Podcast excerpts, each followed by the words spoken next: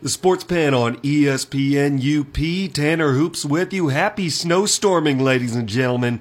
If you're out, be safe. It's getting nasty out there. If you are attending a high school event tonight, or at least if you were planning on doing it, you're probably not anymore. Let's just say if it's high school and it was scheduled, it's not anymore. Very likely all throughout the Upper Peninsula with this nasty blizzard that we've been hit by today. Charlie Bramer's in the studio with me. What's up, man? Uh, just just glad I made it safe, just like you were saying. Just glad to be here. I'm glad you made it safe too. Thank And, you very much. Man, we got a packed show to go over. It feels like a Monday for me because we weren't on air yesterday, and I should explain that to our listeners who hadn't heard. If you listened to Westwood Patriot basketball Friday night, it wasn't a pretty scene for my voice trying to get through the back end of that doubleheader. You know, we made it and everything. It's just not going to be a tape that I'm going to send off to future employers, what have you. But it turned out to be maybe a little more than a hoarse throat. And I spent the weekend in the hospital with a fever of 101 degrees and missed work yesterday. Thankfully, I'm on the mend. We're ready to get back to it. But man, the flu bug's going around. I'm not immune to it by any means. It's good to be back, but that means we've got stuff to touch on from Saturday, Sunday, Monday, and today. And we're going to break it down for you all in the next hour. I got one quick question for you, Yeah. Tanner. I got my flu shot mm-hmm. several months ago. Did you get the flu shot? Nope. Okay. Nope. There we go. The nurse asked me the same thing. She gave me the same look that you are right now. Well, I'm the just- one that's like, I'm not going to judge you, but you should have done it. I'm not going to say I told you so. Hey, I've had years where I got the flu shot and still got sick. So I'm hoping this isn't one of those years. I'm locked in this little room with you, like we said, but hopefully that flu shot does its job. Charlie Bramer's in the studio with us again.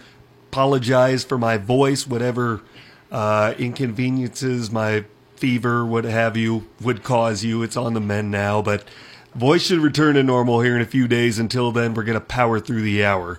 Let's start off with something that happened over the weekend. The Alliance of American Football, the AAF. Did you get a chance to watch any of those games, Charlie? I didn't watch any. Um, I I went on YouTube and saw a bunch of stuff on it.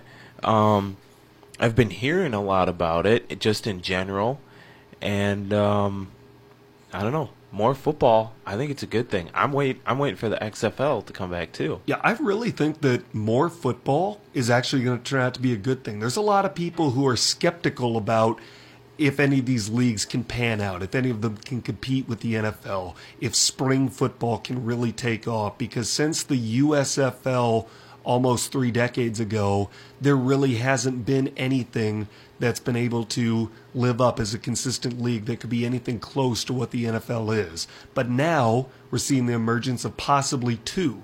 The AAF started this weekend. The XFL is going to be starting next year.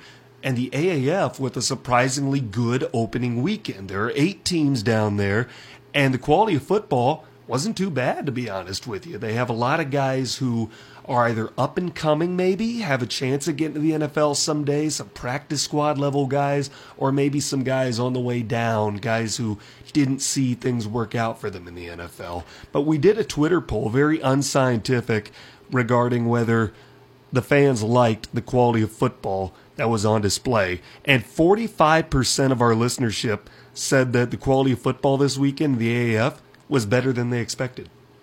It's pretty good.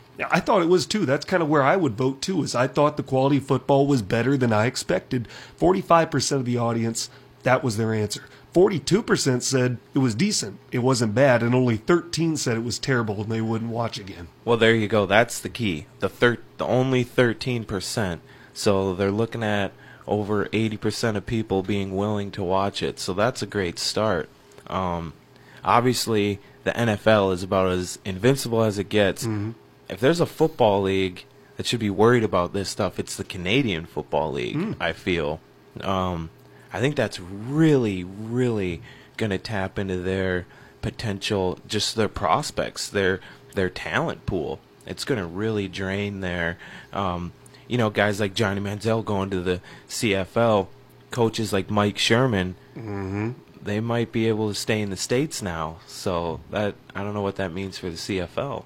Well, I wonder with all these leagues opening up where some of those guys are going to be drawn because when guys don't pan out in the NFL, usually the CFL is where they go. Plus, you play the AAF in the spring. The CFL is more of a summer sport, and you wonder how much of a drawback that could be from one or the other if those two start competing with each other.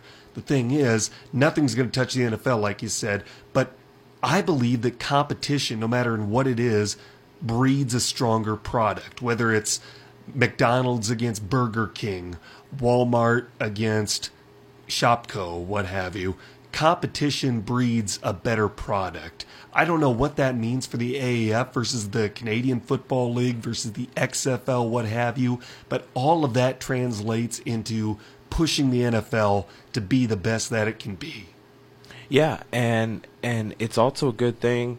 They're saying guys could play in the AAF and then still, you know, they'd be available for. I don't know. There's got to be overlap of, uh, you know, summer camps and different things. But basically, for the most part, as long as guys can stay healthy, they'll be all eligible for that same NFL season. Well, the NFL has to know this is a good thing for them, too. One of the owners, the founders of this league, is Bill Polian, a former NFL exec and an NFL analyst here on ESPN Radio. He understands the concept of football and how the NFL's always going to be the pinnacle. So, what he's doing is he signs every player, the AAF, to a three year deal. Everybody gets paid the same, but if they were to sign with an NFL team, whether that be on the practice squad or the 53 man roster, they can get out of their AAF contract, go to the NFL. This is about as close to a farm system as we've ever seen in professional football. You almost look at it as like AAA to the MLB, the G League to the NBA, the AHL to the NHL. This is about the closest thing we've ever had to a farm product with professional football. Yeah, and I always considered um, like playing for the Blast and Iron Mountain. You know, that's like A ball, maybe rookie, little rookie league, A ball, high A, and yeah, this would be double A, triple A. So, um, and like you said, the more football, the more competition, the better. It's just honestly more than anything, I'm worried about the players. It's it's great they're getting compensation um, I was unable to find out for sure. I'm pretty sure I read from a pretty reputable source these players get health insurance while they're playing, but a lot of football injuries, as you know, they're they're the worst part of the injury is usually after the career is over. Um, obviously, it's not going to be like a lifetime health insurance deal, stuff like that you worry about. But all in all, I think it's a great deal for the players. You look at how the league, the AAF, is differentiating itself from the NFL because they're trying to become their own brand. You know, if they're playing with the same rules as the NFL but in the spring, you know, who's going to watch that? It's going to be one thing. So they don't do kickoffs. They don't do extra points. You go for two, and they got to do that so that they can be something different than the NFL. That some people will want to tune into that, will want to have an emotional investment to that. Because what's the emotional investment to people like us living up here in the north because almost every team is in the south. The northernmost team in that league is Salt Lake City. So, what's the emotional investment to somebody up here in the Upper Peninsula when all the teams are down south in Atlanta, Orlando, San Antonio, Birmingham, San Diego, Salt Lake, and what have you? You got to have ties like that to be able to invest yourself. When you don't have a local team then it's got to be how the game is played.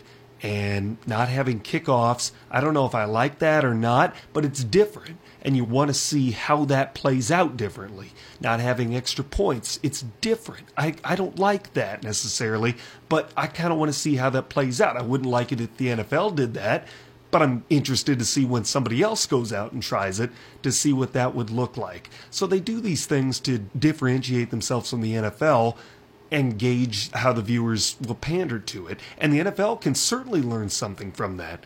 And the other thing, people can like this, not like this, because it's not a popular thing to say. It's not politically correct, is the violence. They don't have the rules that the NFL is putting on, or they have put on in the last five years. I'm sure you saw that bone crushing hit on the San Diego quarterback in the San Diego San Antonio game where his helmet flies off. People like that, whether they want to admit it or not, whether it's politically correct to say that or not.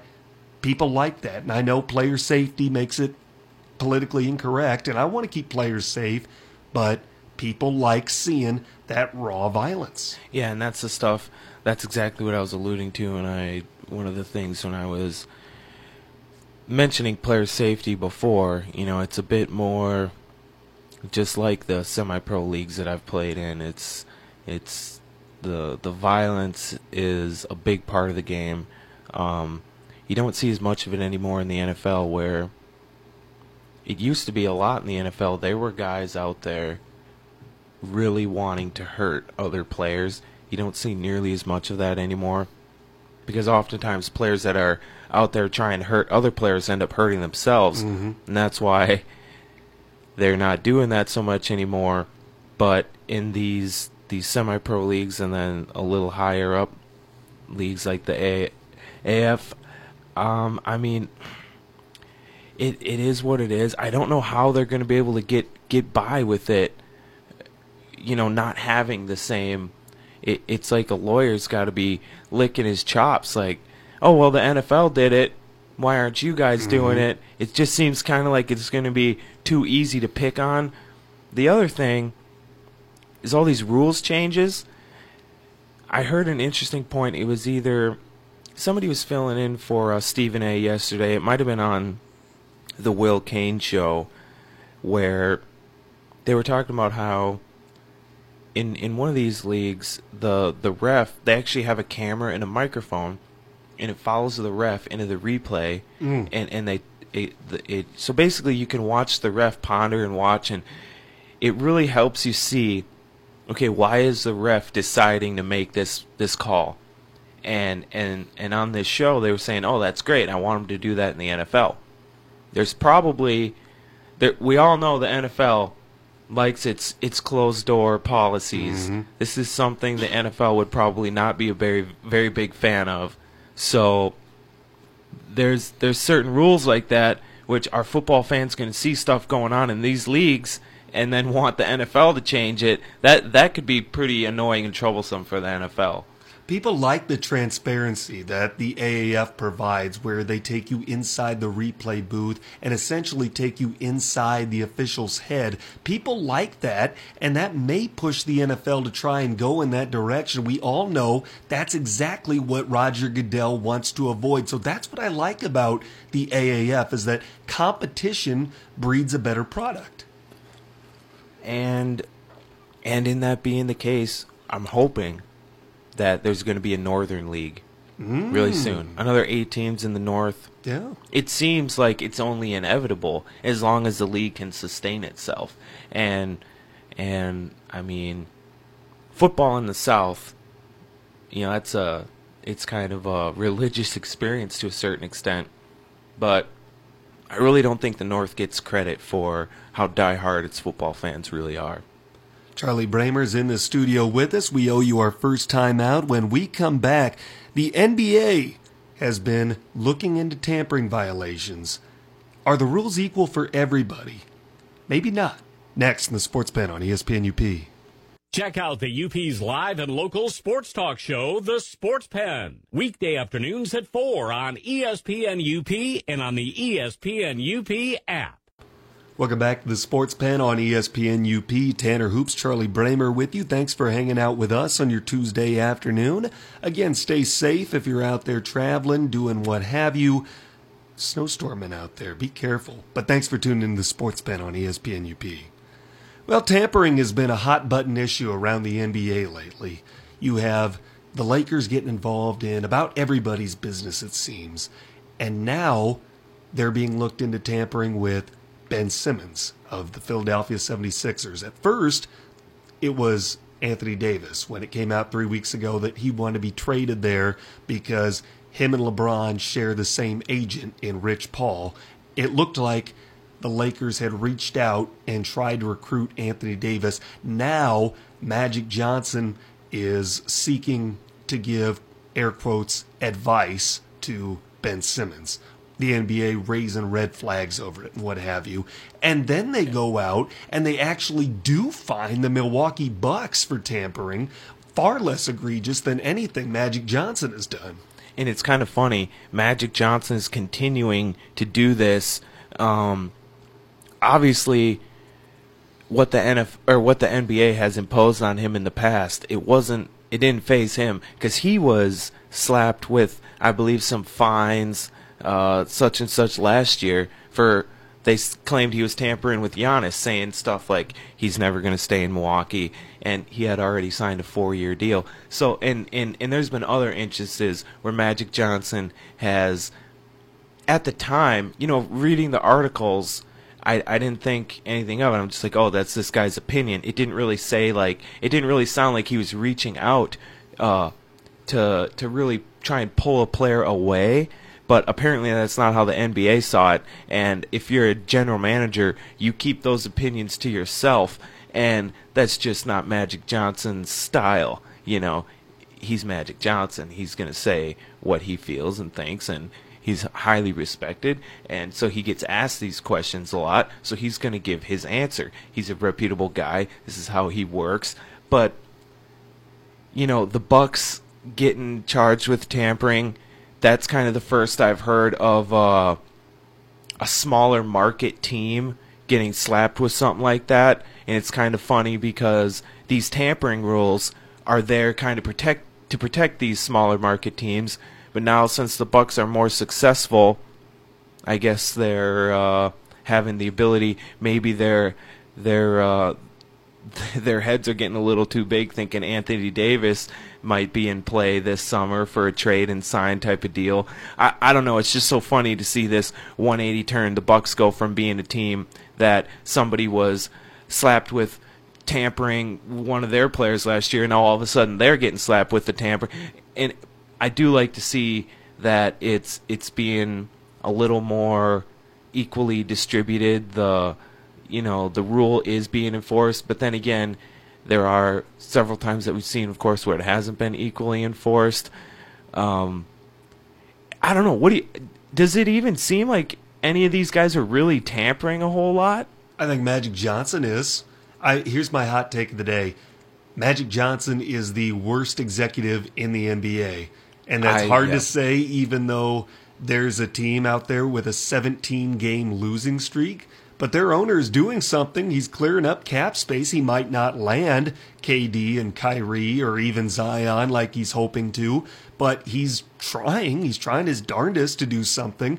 Magic Johnson has put the Lakers in such a bad position, and he gets a pass for it because he's Magic Johnson. And they're not going to move on from him. He knows that his job is safe because they learned their lesson from when they moved on from the logo, when they let Jerry West go. And he's had a vendetta against the Lakers ever since. And he turned out to be a pretty good executive. But Magic Johnson is running this team into the ground. And I know there's a lot of Spartan fans out there that are going to defend him to the death. But Magic Johnson has done a terrible job in the last even just this year with the like well think of this first of all. If he really wants ben simmons is that a good pickup? Because ben simmons he's a great player don't get me wrong but he's never made a three-pointer in the nba you want to bring him over to a team that's one of the worst three-point shooting teams in the nba and think that he's going to help you. Why would ben simmons want to leave what he has in philadelphia in the first place a team that might be the number two team in the east right now after the trade deadline? For the lakers Think about what could have been for Magic Johnson. He's a GM that let LeVar Ball bully him into picking Lonzo Ball just in front of Jayson Tatum. He didn't go out and get Paul George. He didn't even have a free agent meeting with him because he assumed everybody wants to come play for LA. Everybody wants to be a Laker. I don't even have to recruit Paul George because we are the Lakers. The Thunder did the exact opposite. The Thunder went out, recruited him. So Magic Johnson, he could have a big three of LeBron, Paul George, and Jayson Tatum right now. Or if you really wanted Anthony Davis, you put together a package of Jayson Tatum plus a few of your low end guys, ship him off for Anthony Davis, and you have a big three of LeBron, Paul George, and Anthony Davis. That's what the Lakers could have been right now. Yeah, I mean, when you just say, I mean, that that that would have I mean, that's a legitimate possibility that that could have played out that way. Paul George, LeBron, w- and Anthony Davis, which would have been the greatest three. I mean, it would have been the greatest Lakers big would have been three. in- back. yeah, it would have been the greatest big three in NBA history. It would have been the most dominant three-player combo in NBA history. I can't.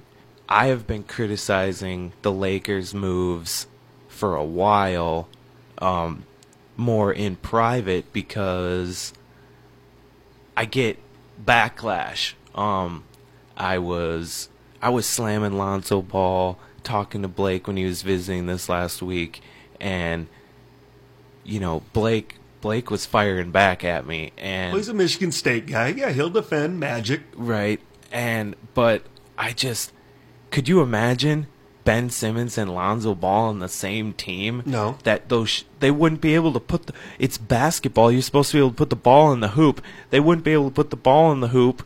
I mean, it, dunking would have been their only option. Uh, you can have one guy on the floor that can't shoot the outside shot, and I mean, Right now, that's everybody in the Lakers except for maybe Lance Stephenson.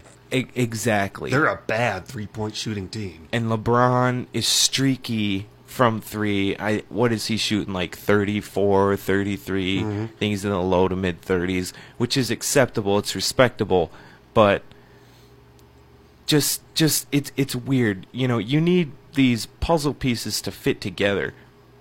You can't just take Ben Simmons and Lonzo Ball and these guys that can't shoot.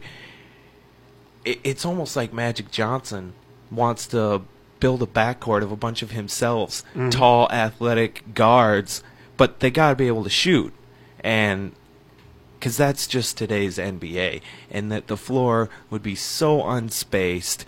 Obviously, Anthony Davis would help with that a lot, but yeah, it, it's really weird how people have this reverence for Magic Johnson.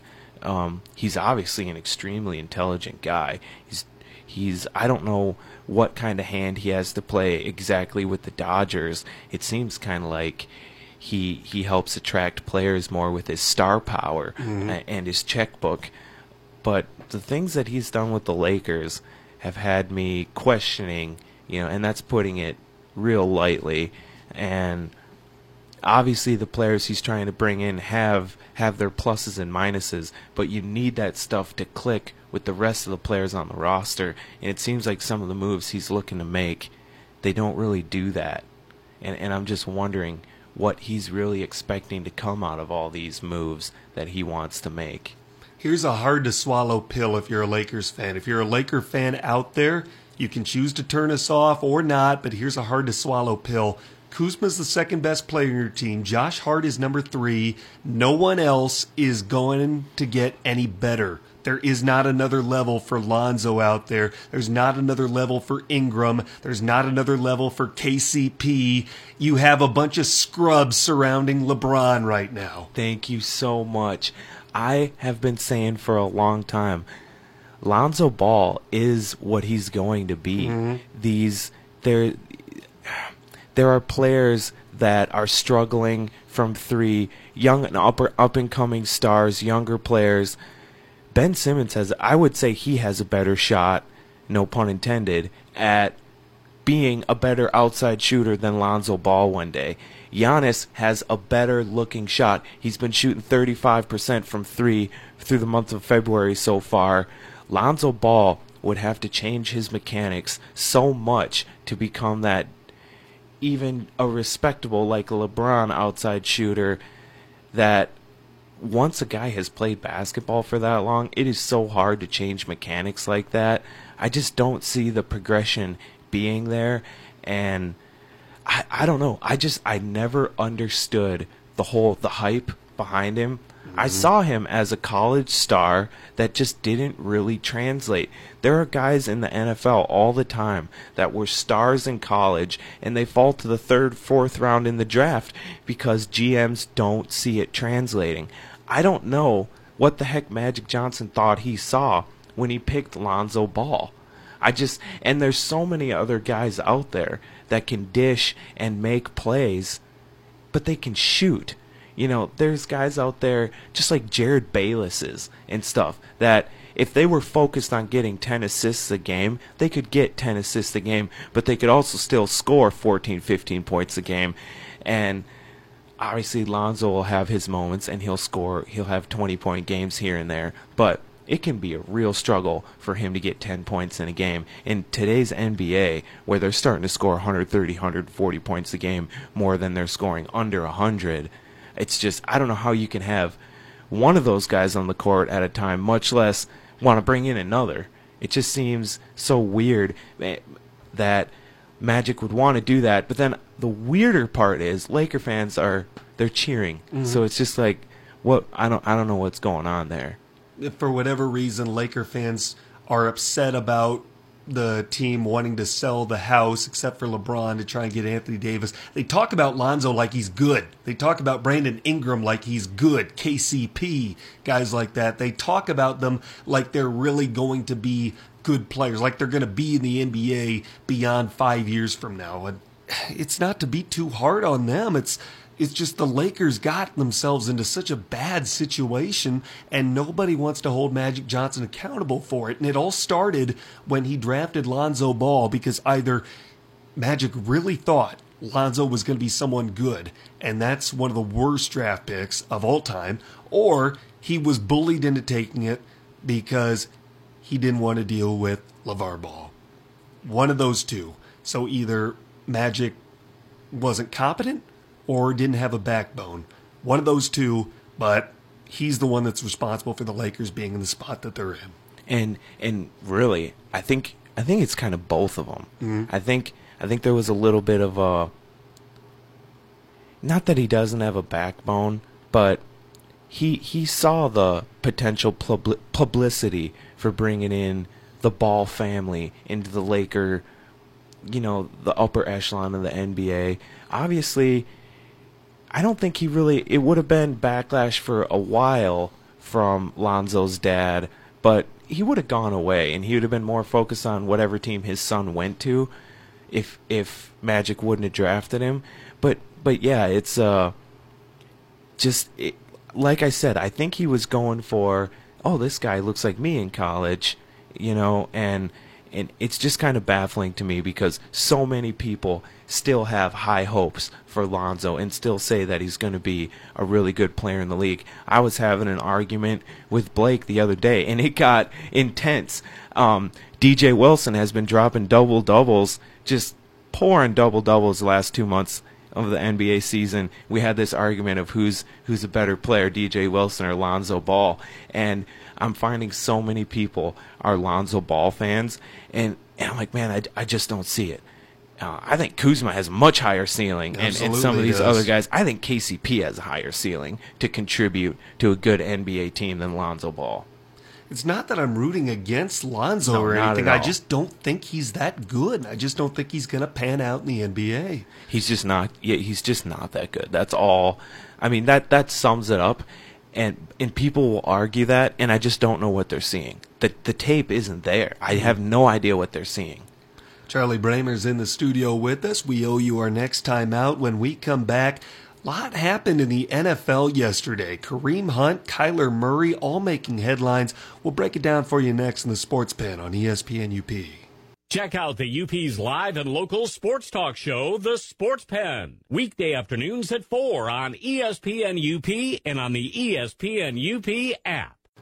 The Sports Pen on ESPN UP. Tanner Hoops, Charlie Bramer with you. Here is your Sports Center update. The Kansas City Chiefs have named Kentucky defensive coordinator Matt House as their new linebacker coach. Chris Bosh has officially announced his retirement after 13 NBA seasons. And finally, there were three major pro football signings yesterday that went viral on social media, but only one of them was real. And the aftermath of the Kareem Hunt signing, two different fake Twitter accounts announced signings of Colin Kaepernick to the New York Jets and JaMarcus Russell to an AAF team. They went viral, and people believed it and took it as truth. I follow one of the accounts because he does a lot of sports satire. Not all of it I agree with. Some of it's pretty crude and off color, what have you. but he was the one that did the fake story about Kaepernick going to the Jets, and he got a lot of blue check marks to retweet it.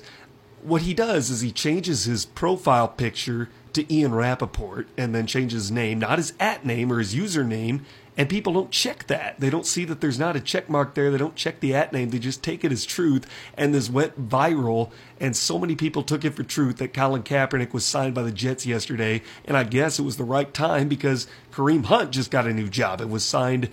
Obviously, that's a much more believable. Well, what's more believable? JaMarcus Russell getting signed to some semi pro, you know, not really pro league, or Colin Kaepernick going back to the NFL. Obviously, Colin Kaepernick has this this package of skills to play in the NFL, and honestly, by now I thought he would have a job.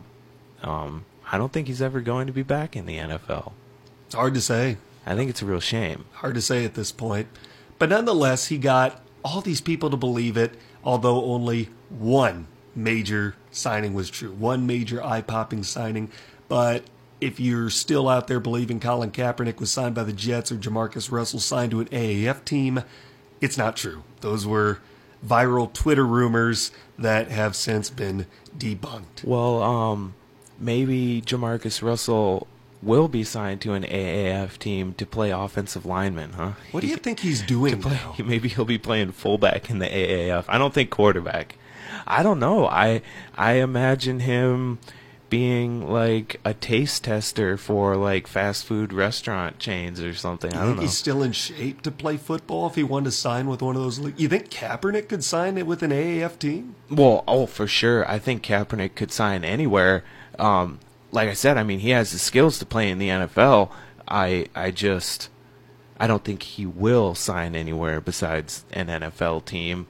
Um, but JaMarcus Russell, was he ever in shape to play NFL football? He was pretty bad. Regardless, yeah. So, I don't know. That's why I'm thinking maybe he's he's going to play fullback in the AAF.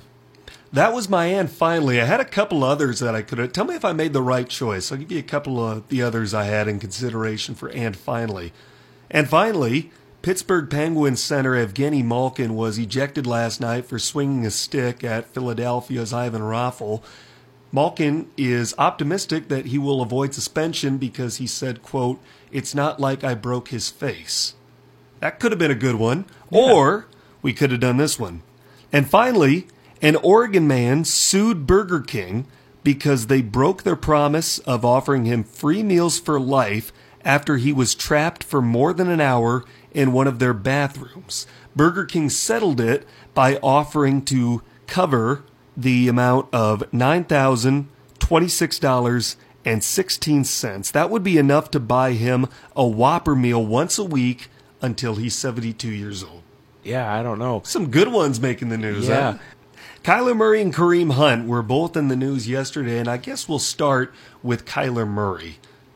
He officially made his choice that he is going to pick the NFL over the MLB. I said I liked that decision for him. When we were debating what he should do, I liked that decision out of Kyler Murray to pick the NFL because I think the ceiling is higher for him.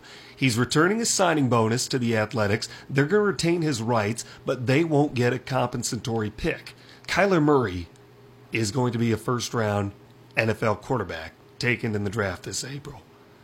My question will be how committed is he to playing football? Is this going to be a thing where if things don't work out for him after one season, is he going to go back to playing baseball, which was one of the alternatives I had early on when we were talking about this? Or is he in it for the long haul? How committed is he going to be? And how will that affect a team using their first round draft pick on him? obviously a team must have assured him he won't fall past whatever pick they have. He he has a guarantee in place from a team. He has a verbal commitment from a team that he won't fall past a certain point to make this decision. Um, I heard and I was surprised he gets to keep a portion of his signing bonus from the Athletics. I'm not sure how much that is. Um, I was actually meaning to look that up before we started the show, and it slipped my mind. But he has to forfeit it back if he chooses not to play by the end of this month. Okay, is that is that what it is? Okay, so yeah, then then I guess he'll be paying him. You already did the research. Well, thank you. Um, I think I think there's going to be things at play here. You know, him being a short quarterback, I think there's stuff like that that it it's going to really give him that extra. You know, like you said, if he if he doesn't have a good first season, I think it's going to give him extra incentive, and there's going to be different things that are going to push him to really try and be successful in the NFL. Because he, if he is successful, he will be the shortest quarterback ever drafted in the first round. He's going to want to set that precedent. And he's going to want to be successful, and uh, like I said, set that precedence for other short quarterbacks that that it can be done. You know, Drew Brees at a little over six foot or at six foot, that's really not that short. Kyler Murray at five nine, I hear he's closer to five eight. Now, if he can make it in the NFL, that that's really going to be impressive. Kyler Murray has signed with an NFL agent in Erik Burkhardt. Do you remember who I said when we were talking about this? Who I said should take Kyler Murray in the first round? Oh my goodness! I have um, been adamant that the Arizona Cardinals need to take Kyler Murray number one overall. It's not because Kyler Murray's worthy of being the number one overall pick. I think he's worthy of being a top 10. I just don't think he's good enough to be the number one overall pick. But Arizona just happens to have the number one overall pick, and he would be a perfect fit in Cliff Kingsbury's offense.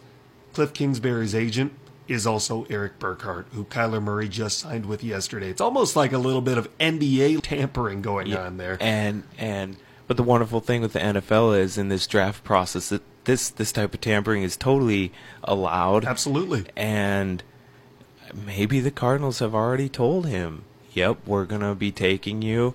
Um, it would kind of surprise me because uh, you know, that Bosa boy, man, he's going to be a force in the NFL. He might be the best defensive end since J.J. Watt taken. Um, and obviously with the Cardinals having already put that year into Rosen, I I feel like I thought they might have something there.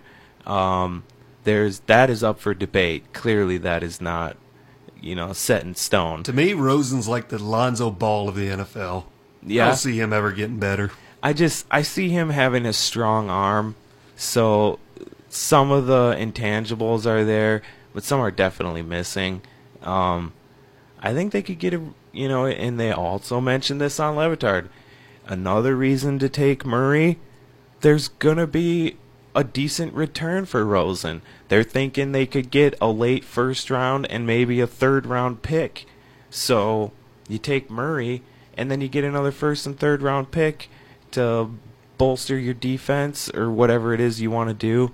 Um, I just, if I was a Cardinals fan, I would be a lot more hesitant than who taking that Bosa boy out of Ohio State, he's going to be able to get after the quarterback. And in today's NFL, that is a difference maker right there. You got to play to your strengths, though, if you're Kingsbury. That's why I want him to go after Kyler Murray because he plugs right into that system. Kingsbury's an offensive guy. Him and Kyler Murray would be perfect for each other. A team that could bring a last place offense at least to being respectable couple him with Larry Fitzgerald, that could be a really fun Arizona team to watch. I don't know that adding one player on defense and sticking with Josh Rosen at quarterback is going to help the Cardinals all that much. And it's nothing against Bosa, he probably deserves to be the number one overall pick in this draft. I know it's tough to move on from him and take a chance on a guy like Kyler Murray because it's a huge risk, but – Kingsbury, being as unusual of a hire as he is, he's going to get fired if he doesn't win in his first year or two.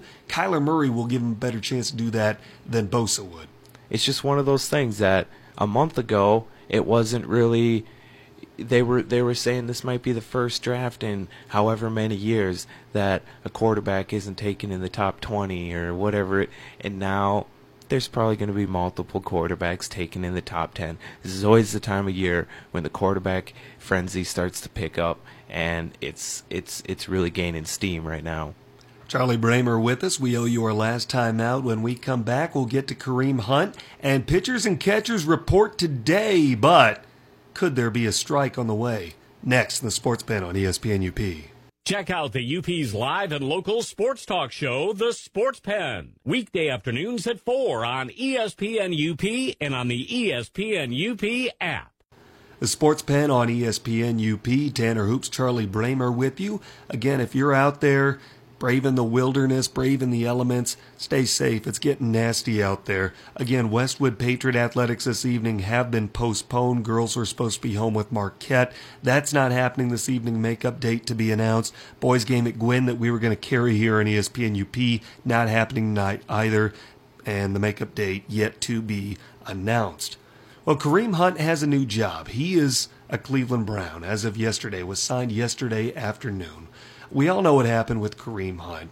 Video surfaced in February of him punching and kicking a woman in a Cleveland hotel. So he's going to the city where this incident occurred for one thing. He's from that area. He played his college ball in Toledo, and now he's going to play for the general manager who actually drafted him out of college when he was in Kansas City. I don't know what's happened to Kareem Hunt here since he was cut by the Chiefs and since uh, everything has come to light, what have you. I don't know everything that's happened behind the scenes. I know that he wasn't honest with the Chiefs about what happened. He told them he wasn't even in that building. He got his friends to lie to the Chiefs, and the Chiefs, despite being right in the hunt for a Super Bowl, they did what I thought was the right thing and they let him go. So he's on the street. But the thing is, in the NFL, if you're good enough, doesn't matter what kind of history you've had, somebody will take a chance on you. And that's what the Cleveland Browns have done. And they get a shiny new running back. I don't know if this was the right move or not. I don't know what Kareem Hunt has done since that time, since this is all transpired. I know he's gone to anchor management classes, to alcohol classes, and he's tried to better his life. I don't know if it's effective or not. What he did was unacceptable and inexcusable.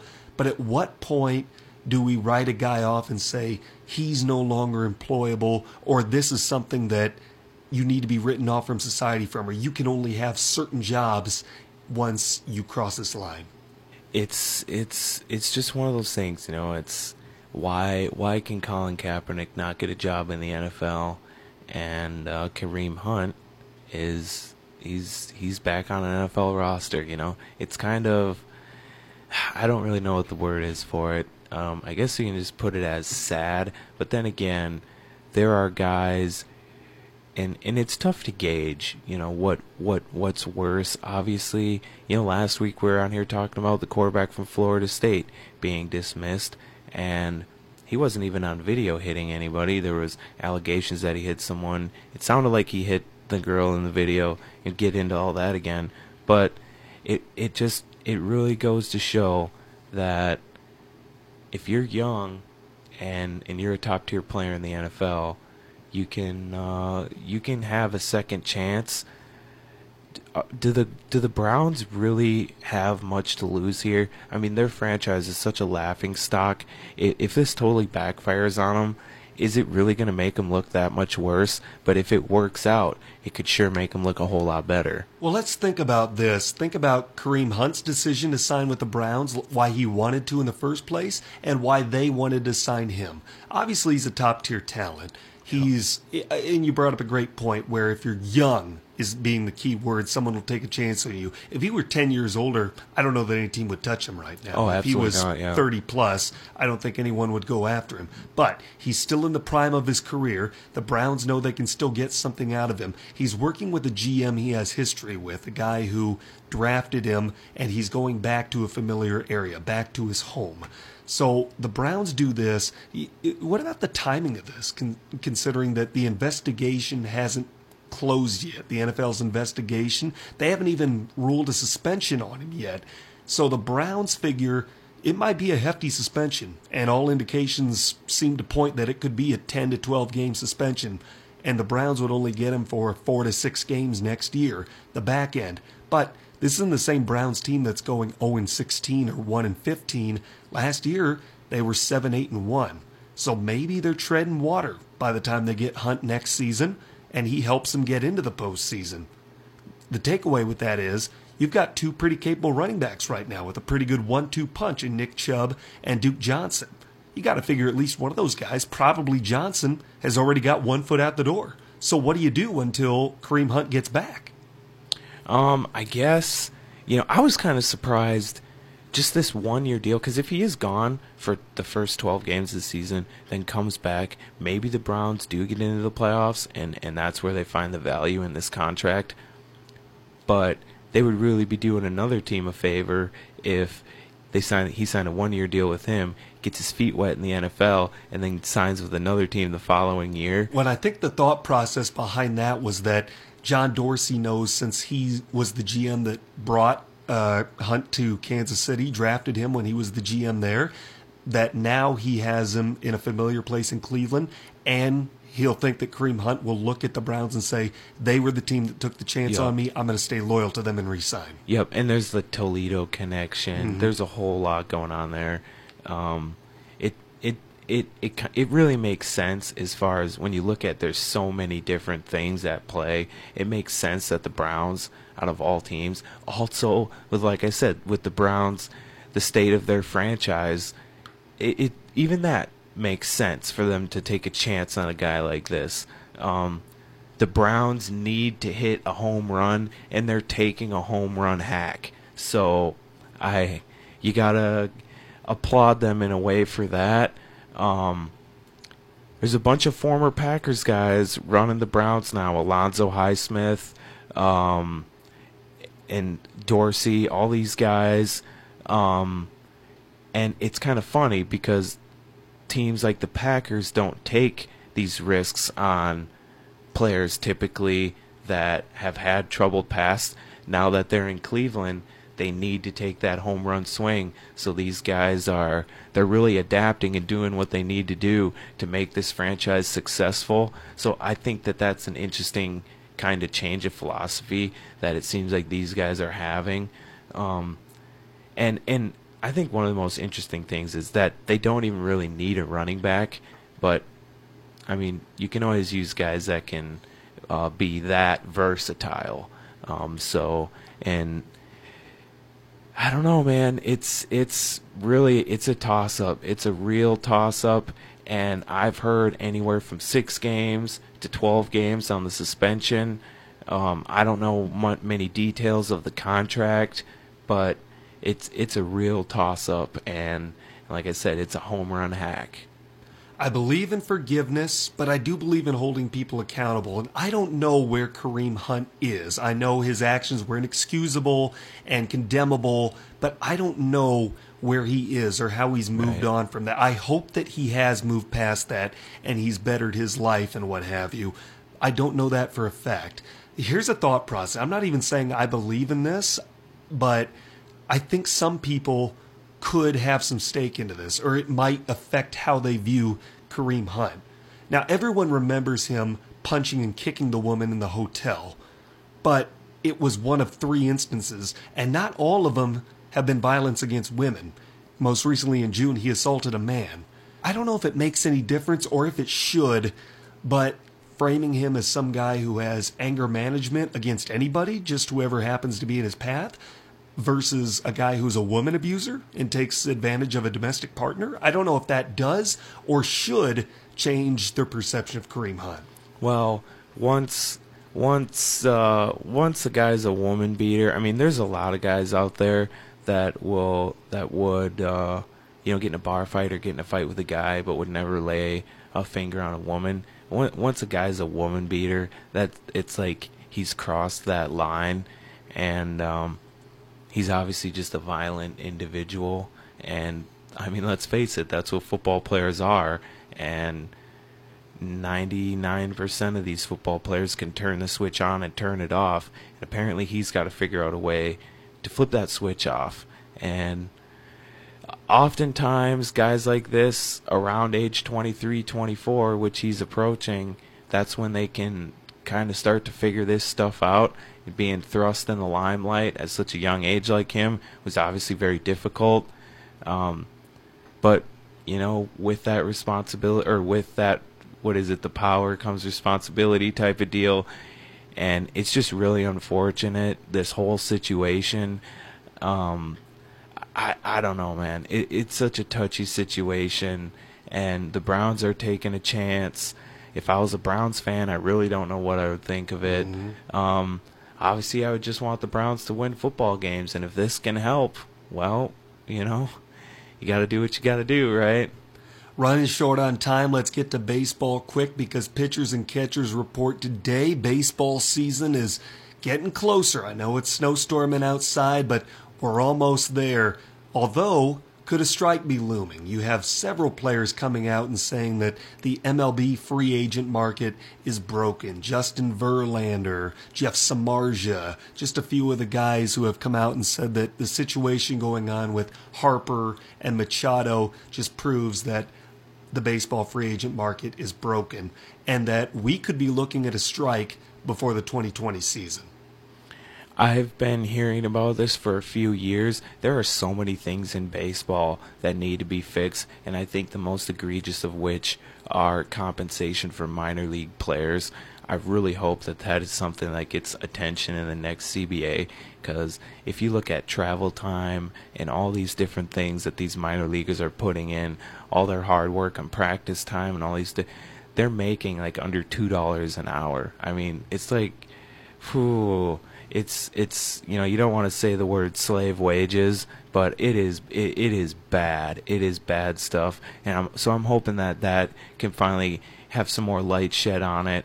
Um, obviously, like you were saying, there's free agent uh, stuff going on, difficulties with that, and and just guys not getting picked up, and and stuff stuff like collusion uh, reports going on in Major League Baseball. Teams icing guys out and waiting for them and forcing for them uh, to take one-year deals, kind of like Grandal did with the Brewers, like Mike Moustakas has had to do with the Royals. There are just so many shockingly good players that, as uh, everybody reports to camp, they're still unsigned, and there's just no rhyme or reason to it. It's it's so strange, and they're still saying that Machado and Harper are probably going to be getting 10-year, 300 million dollar deals. Well, why didn't they get it months ago? Mm-hmm. It, it's so strange. For me, I can't figure out why people think that Harper and Machado are on the same level as being a baseball player. I don't think they're even close. Machado's had one season where he's hit for 100 RBI. I mean, you could sign JD Martinez much cheaper than you could for Manny Machado, and I would take Martinez in a heartbeat over a guy like Machado. Well, at a posi- at, at the position of DA, Machado, I think he, point. he's underrated at shortstop, and and for his bat at shortstop, the the value is there. But yeah, obviously, I would say Harper is much better, and it was a shame last year to have his down year going into the contract year, but he still he had his power. His OPS was up. His on base percentage was still there. His average was just down, and that was about every single left-handed hitter in Major League Baseball, not named Christian Yelich, had a lower batting average last year. So as long as the OPS and on base percentage is still high, the production is still there, and it was there. If it means anything, he unfollowed a bunch of Washington Capitals players on Instagram. Tom Wilson from the Washington Capitals says he doesn't know if it means anything, if it's writing on the walls or what have you, but maybe that means his time is done in Washington. and that and that reminds me of Antonio Brown just put a Mm-hmm. tweet out with the peace sign and the kind of a farewell type of deal Yep. to Steelers fans. So He said he's ready to move on. He said I- that earlier today. I think it's happening. So what's the deal with the Steelers? Are are they all of a sudden not going to have Le'Veon Bell and Antonio Brown? I mean, two of the best. Off- I mean, really, I think Le'Veon Bell was the best running back in the NFL there for a while. Antonio Brown, the best wide receiver. To lose both of them, how does that happen? Might be a topic we're going to have to put a pin in and wait for I think tomorrow so. Because we are out of time. As always, appreciate you being here. Looking forward to next week. Thank you so much. Wish me luck getting home. I'll need it. Yeah, be safe out there. Thank you. As well as to our listeners, be safe. Snowstorming. Stay inside tonight if you can. Put on a little TV. You've got some good college basketball this evening. ESPN2's got Wisconsin and Michigan State, battle of top 20 teams, and then ESPN Radio, Celtics and 76ers. Great basketball this evening. We're glad to be able to bring it to you on ESPN. I'm Tanner Hoops. Thanks for tuning in to the Sports Pen on ESPN UPWZAM Ishpeming Marquette.